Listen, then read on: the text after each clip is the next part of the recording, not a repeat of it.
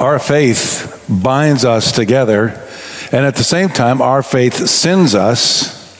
And when our faith sends us, our faith binds us in such a way that we go together. We pray and we pause and we recognize in a service like this those who are in a very real way, in a very significant way, at kind of a landmark moment being sent. But we go with them. Every one of our students, each and every one of you, when you step foot into your workplace, when you step foot into your college campus, when you step foot into that destination that the next part of your life is going to lead you, you will not do that independently of us. We're your family. Our faith has brought us together. Our faith has, uni- has brought unity into our lives. Our faith has caused us to love one another, care for one another, be with one another, pray for one another, send one another, and at the same time go with one another. You will, you will not spend a lonely night in a dorm that someone in your church won't be praying for you. You will not lay down after an exhausting day at work and wonder, why am I doing this job? Why did I pick this trade? Without knowing that your church feels and works and strives with you. Our faith brings us together. A mission team never goes by itself. The generosity of our church has offset the vast majority of the cost for this mission trip. You're going with them. When they step foot on that plane for 20 something hours to get to Nairobi, we'll go with them. I got to be honest, Paul, as the team leader, I'm just going to tell you, I'll go with you in spirit, but I don't want that 20 hours on the plane. But I am glad that God has called you and Lana and our, and our team to go. We go with them. When they step off in Nairobi and they go to their first church site and they go to help those new church plants and they interact with people in that city and in those communities, we're there with them. And at the same time, all of us are sent as well. It's not like we're going to sit back here and just kick back in a recliner and do nothing. We're still going because we go all the time. Our faith has brought us together, and our faith is what motivates us. And our faith that changed us so significantly is what we have to share. It's the hope that's found in Jesus. And it is the only real and it is the only substantive hope that is in the world. In Ephesians chapter 2, beginning in verse 11, the second half of that chapter, where we've isolated out as chapters and verses, the Apostle Paul begins to talk about that hope. And like he often does, he reminds us significantly what it was like not having hope. And not having hope was not having Christ. And not having Christ left us completely alienated. We support your schools. We support your teachers. We support your administrators. We pray for them all the time. We are, as a congregation, interacting all the time with our school districts, public school districts, private schools, home schools. Our whole congregation is represented by very, basically every form of education that's available. But your graduate degree, does not transform your life. It'll feel like it because it's such a big step. But it won't change who you are. It won't become your character. In fact, sadly enough, in just a couple of years, you'll be ashamed to tell somebody that you what high school you went to because you will take on new identities. The biggest difference between what just happened this morning and what will happen Saturday morning for many of you is that your church has been eternally changed. And you have been eternally changed by the work of Jesus in your heart. And that never changes.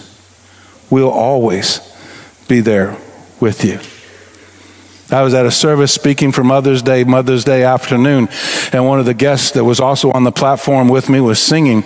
And that young lady walked up to me and she said, You're Pastor James. And she listed a church that I used to pastor a number of years ago. And I said, Yes, that's me. And she, she's looking at me. She goes, You probably don't recognize me. And I didn't. I didn't have a clue who she was. But she went on to tell me how at 10 in our church, she had accepted Christ and she came to know Christ and she became a part of children's choirs and she became a part of children's ministry. And God used that ministry to bring stability into her life. Now, we have been separated over multiple decades, and I didn't recognize her. But the reality of the eternal Christ that had changed her life and that had changed my life was still working in us. And in that instant, we are still together because of what Jesus has done. Only Jesus can do this. No one else and no other entity or organization or institution can make the radical transformation in a person's life that Jesus can. And we need it. So in Ephesians chapter 2 and verse 11, Paul begins to talk about how desperately we need it. Because we want to belong and we want to know and we want hope and we want that encouragement and we want forgiveness and we want all the things that Christ makes available. In Ephesians chapter 2, in verse 11, he says, So then, just gathering their attention, remember that at one time you were Gentiles in the flesh. Now, this passage of scripture, these verses in Ephesians chapter 2, are filled with Paul's background, heritage, and history in Jewish faith. It's not just about ethnicity, it's about faith that has identity. And Paul's faith prior to meeting Jesus was identified in the Jewish faith, our Old Testament in Judaism. But God had changed Paul, and God had changed the world through Jesus. And now, both Jew and Gentiles, which was the tag or the label or the name for everyone outside of the Jewish faith, were together. And now in one faith, and now in the one church, in the new church. And so he'll use these references that may seem a little odd to us when he talks about at one time we were Gentiles in the faith. But he's essentially just saying to us, once you had no faith. There was a time when you had no faith. You didn't know God. You weren't in relationship with Him. You were identified in a visible, physical fashion. But that wasn't who you were. And that wasn't who God wanted you to be by that flesh. And in that moment, identified physically, Jesus comes into the picture and we make the decision to trust Jesus. And when we make that decision to trust Jesus, now we are tra- changed and transformed because, as he says in verse 12, at that time you were without Christ. You don't have a relationship. You, you're, you don't have faith and you don't know God and it's not personal and it's not life changing and it's not transformational and it's not helpful and it's not sheltered and it's not all the beautiful things about God didn't exist at that point. You were completely without Him. You were excluded from the citizenship of Israel. You had no place of faith. You were without belonging. You were without a people.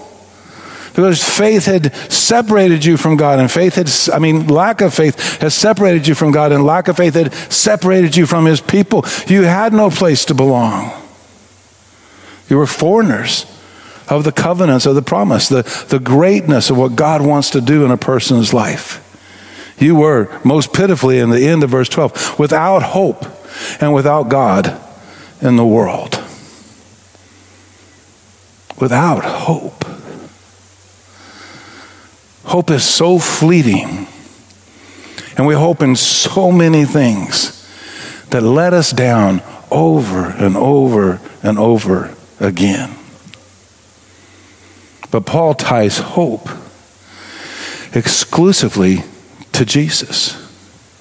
When we have Jesus, we have hope. When we have Jesus, we have a, a, place to belong. When we have Jesus, we have a relationship with God, and this changes everything for us. It changes our identity. I am not now alone or isolated or removed or estranged. I, I am not the, the victim of separation or division or racism or criticism or judgment. I am now in a relationship with Almighty God, and His opinion of me transcends every other opinion. Even the ones I hold of myself. And that's sometimes hard to understand in our relationship with Christ. Our identity in Jesus excels even beyond the way we identify ourselves. He loves us exactly the perfect way He created us. He loved us before we were born. He loved us according to Scripture when we were in our mother's womb.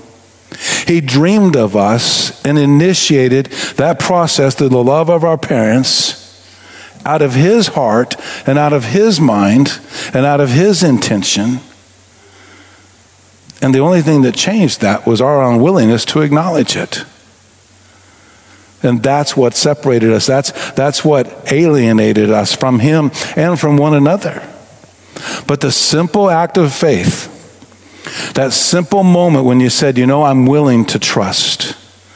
That simple moment when, when you said, even if it doesn't completely and fully make sense to me, I am willing to trust. I'm willing to believe. I don't understand it all. And honestly, we never will understand it all. But faith even goes beyond our ability to comprehend and even explain. Used to worry me, used to used to kind of bother me that I couldn't explain everything. And I used to I used to get scared. We were we were in a pre-service meeting praying together and going over all the moving parts of this morning to make sure everything went hopefully smoothly and, and seamlessly. And and somebody prior to us actually starting the meeting asked me a question. And I still to some degree even kind of internally cringed because there's an expectation that I have an answer. And I don't always have answers. But I'm okay. Because the one I'm connected to, the one I'm in relationship with, is the answer. I can't explain everything about who God is. And honestly, I gotta be I gotta be real frank with you. I don't want a God I can explain. The beauty of his majesty is the fact that I can't explain him. The fact is, I'm a creation. I am not a creator. I don't need to understand how everything works. I just understand who made it happen. And you lose that alienation. I don't have to come up with an answer. The answer is simply, I know him. I, have met him. I'm in relationship. And even in that relationship that I was so disqualified from because of my sin, he made it possible. Jesus made this happen. Not me, not my comprehension, not my understanding, not my decision making. He made it possible. In verse 13, Ephesians chapter 2, verse 13. But now, in Christ Jesus, and that's huge. You all oh, were given great Bibles this morning. That's an excellent Bible. It's the Apologetics Bible.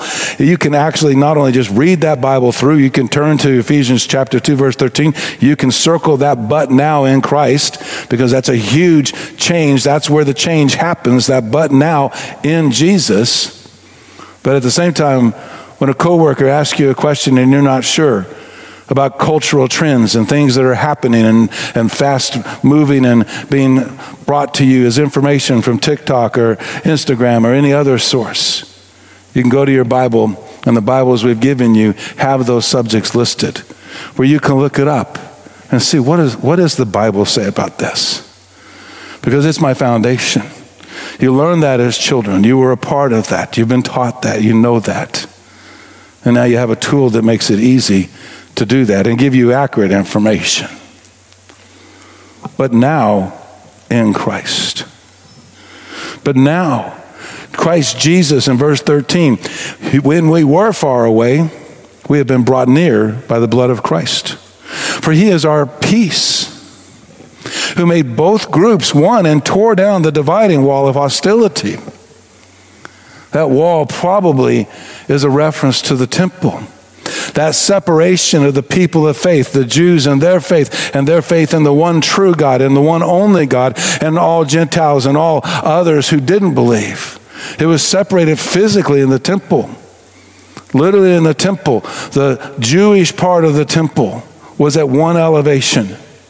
Everything was built. The Holy of Holies is at that elevation. The different courts that were allowed in that section was at that elevation. So you have the court of the priests, you have the court of women, you have the court of Israel. To go where the rest of us could go if we wanted to worship God. You had to descend from that. You had to literally walk down five flights, five stairs to get to a new level. It was designed intentionally to separate God's people from the rest of the world. Once you got to this level, you would take 14 steps in either direction and you would hit a yard and a half wide, nearly five feet wide wall that separated those courts from any of the inner courts. And on the outside of that wall, if you reverse that trend and you were coming back, you had come into the temple complex and you were going to want to worship and want to be in connection with God, and you hit that wall, that, that thick wall on the sign on the wall, and they've actually excavated this and proven it, it says that if you're a Gentile, if you're a person lacking faith, to proceed any further is punishable by death. And it wasn't one of those silly redneck Texas signs, it was real. They would literally execute you if you attempted to breach that gap. And here's the amazing part what Paul is saying here when he says that those groups, those walls have been torn down in his flesh, referring to Jesus. He made of no effect the law consisting the commands and expressed the, the regulations so that he might create in himself one new man from two, resulting in peace. A separation we could not correct. Jesus corrected. It's as if Jesus said, Look, I'm, I don't like the way this is designed. It was designed intentionally by the, by the Spirit of God early in the Old Testament and early for the people to have a place to worship. He said, But this is not what I ever wanted. And you study the Old Testament, you'll see over and over again, God wants all people to know Him. And Jesus says, I, I don't need this. And he walks down those steps and he walks to the lower level and he walks through that wall, literally destroying it and all of its significance and meaning, and says, I want all people to know me. Even on his cross, in one of the most dramatic symbols and moments of the fact that the gospel, the good news, the hope of Jesus is for all people the veil that was in the very center of that temple and hid the most holy of holy areas where God's presence was to dwell, literally rips apart that evening and doesn't exist any longer. Because now the Spirit of God is everywhere. Jesus creates reconciliation. He takes away all these laws and he takes away all these things that hinder us and he opens up and it says in verse 16, he did this so that he might reconcile both to God and in one body through the cross by which he put the hostility of death to, the hostility to death. He came and proclaimed the good news of peace for you who are far away and peace to those who were near. For through him we both have access in one spirit to the Father. Jesus made all believers family.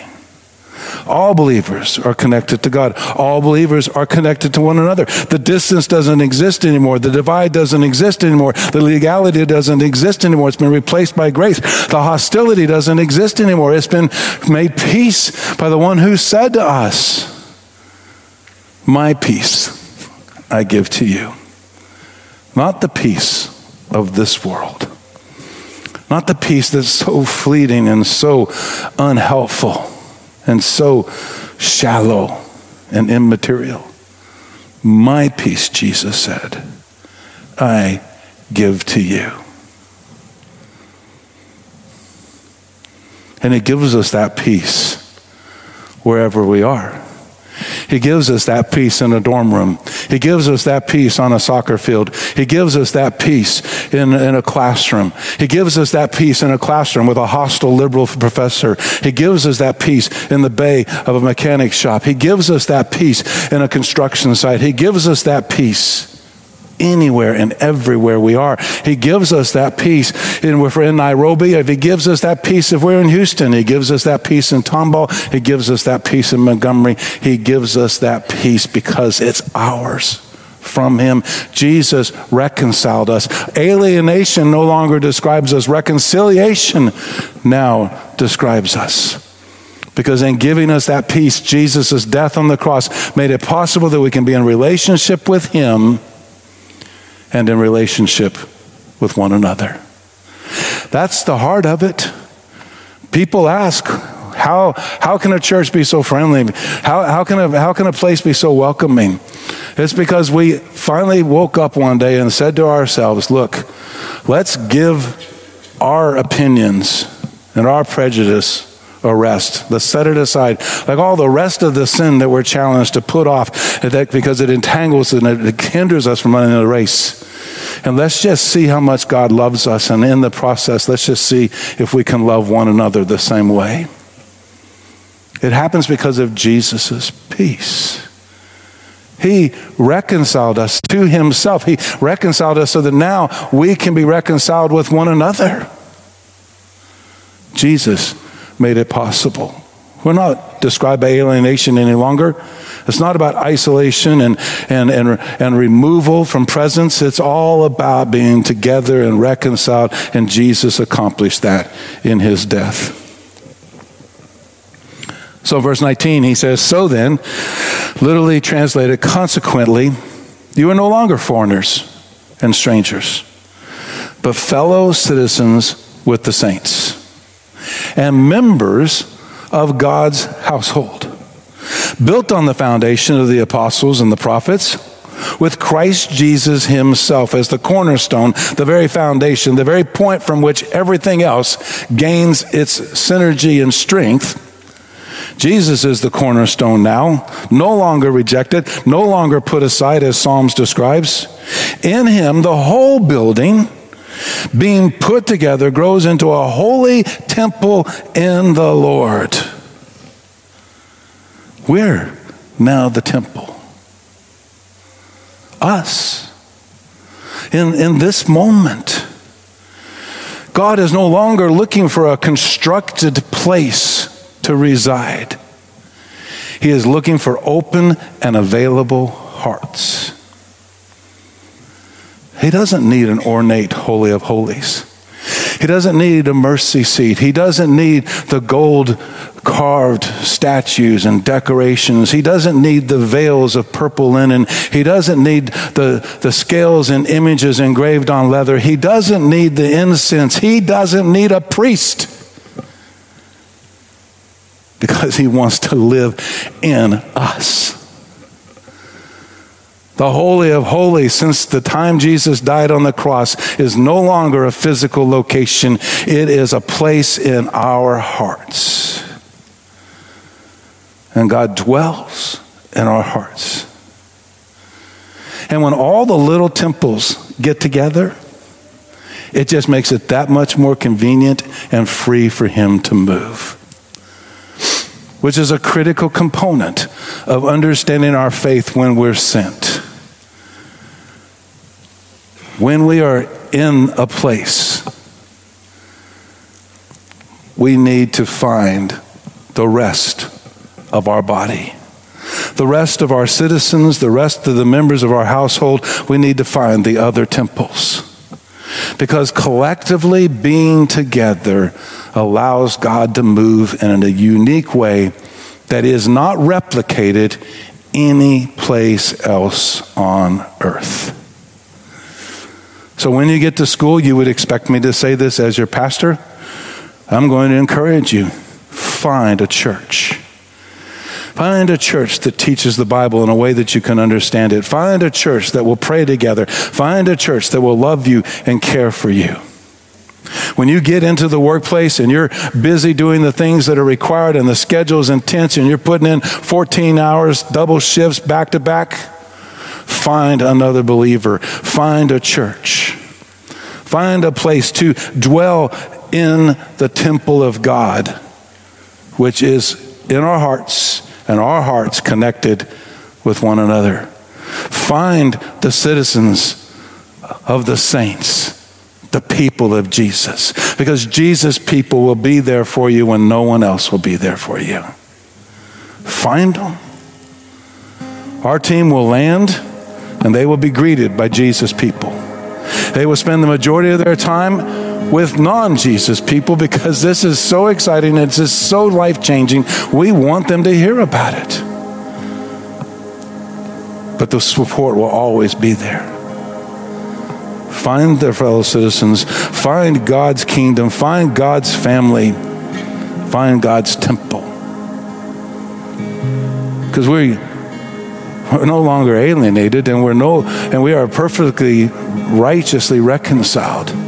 So now let's embrace God's destiny, which is to know Him, to know one another, to love Him, and to love one another. It's a simple prayer. Jesus, I need you. It's all that needs to be uttered. He comes in and he begins making the change. The reconciliation is all about what he did, not what you can do, not what I did or could do. Jesus, I need you. The second half of that prayer oftentimes gets left out sometimes, but it is extremely critical. Just pray. I need the church. Jesus loves the church. Jesus loves the church more than any other entity. And they can take polls every year and say that church attendance is declining and, ch- and, and, respect for church is declining and, and the authority of the church is declining. But let me tell you something.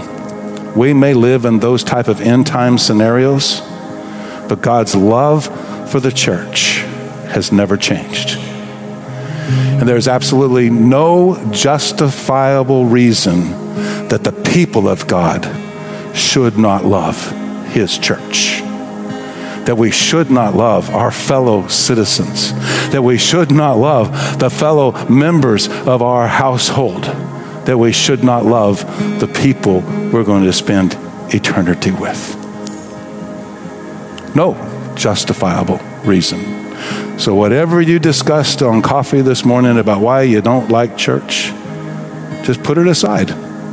God honestly doesn't care. He loves His church, He loves His people, and He wants us to be together.